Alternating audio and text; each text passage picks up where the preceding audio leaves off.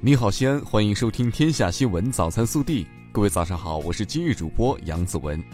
今天是二零一八年十二月二十三号，星期天。昨日，我市解除了重污染天气黄色预警，终止三级响应。受冷空气影响，我市空气污染扩散条件逐渐转好。首先来看今日要闻。二十二号，个人所得税专项附加扣除暂行办法公布。根据暂行办法，个人所得税专项附加扣除包括子女教育、继续教育、大病医疗、住房贷款利息或者住房租金、赡养老人等六项。办法将自二零一九年一月一号起正式实施。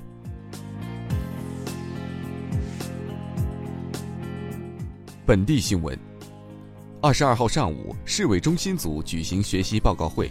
邀请中国航天系统科学与工程研究院院长薛慧峰教授做专题报告，省委常委、市委书记王永康主持并讲话。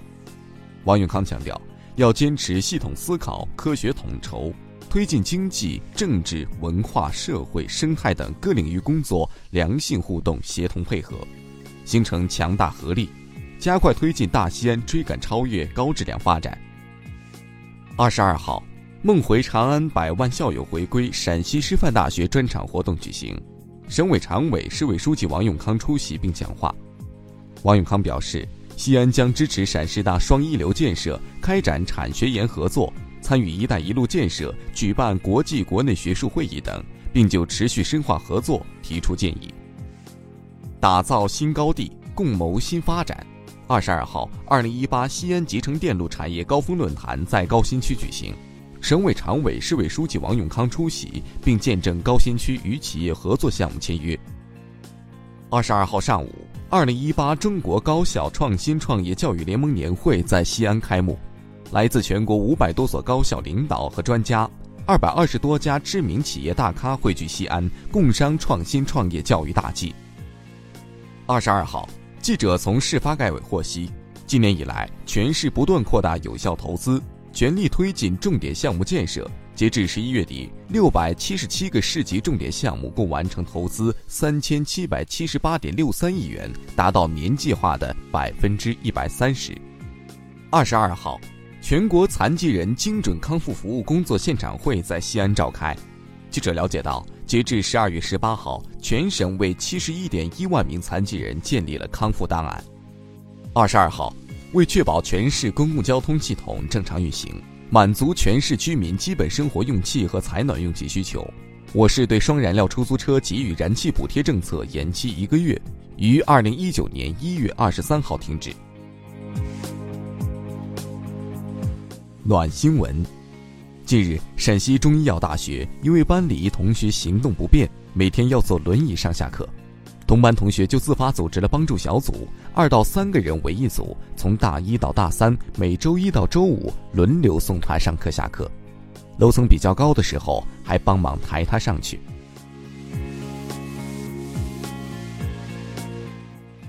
国内新闻：国家卫健委二十二号发布《中国流动人口发展报告（二零一八）》，数据显示，中国流动人口数量已经连续三年下降。二零一七年达二点四四亿。记者二十二号从二零一八年全国商务工作会议上获悉，我国二零一八年进口额有望突破两万亿美元，创下历史新高。下一步，商务部还会采取多种措施，进一步扩大进口。二十二号七时五十一分，红云工程技术验证卫星在酒泉卫星发射中心成功发射升空。标志着我国低轨宽带通信卫星系统建设迈出了实质性的一步。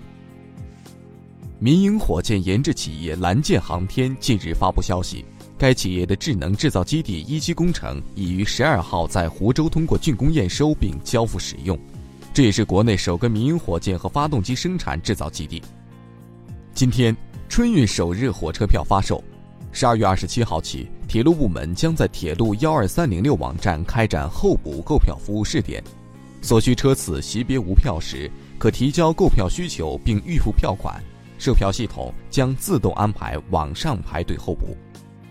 二十一号下午，河南巩义市一自建的土窑洞翻新时发生塌方，八人被困，目前被困八人已全部搜救到，均无生命体征，涉案人员已被警方控制。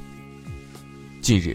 针对媒体报道南昌两家医疗布草洗涤企业存在不规范现象，南昌市卫计委成立多部门联合调查组，经现场检查报道属实，依法对两家涉事企业作出责令改正、停业整顿的处罚。近日。四川巴中平昌县响滩小学老师发现有学生没来上学，打电话到其奶奶家却无人接听，寻找无果。老师和校领导赶至学生家中，打开门后发现房间门窗紧闭，三人在床上昏迷不醒。之后，三人被送往医院，经检查均为一氧化碳中毒。近日，山东潍坊一全链条制贩毒网络被警方摧毁。查获易制毒化学品十多吨及部分冰毒和制毒设备，抓获的十一名嫌疑人中，头目竟是前知名歌手巴某。据了解，三十六岁的巴某曾组过乐队，许多 KTV 点歌台还存有其原创歌曲。微调查：恩施土家苗族自治州州城所在地恩施市近日发布了一则道路命名更名公示。一口气拟命名更名城区六十条街道，引发当地舆论质疑。关于此次街道命名更名原因，公示解释道：随着城市的发展，城区骨架不断拉开，市政建设日新月异，城区新增了很多道路。根据州委州政府提出的州城道路命名更名，要以服务生态旅游为主题。因此，将八县市地名和州内主要景点、民族特色融入州城道路命名或更名的要求，对此你怎么看？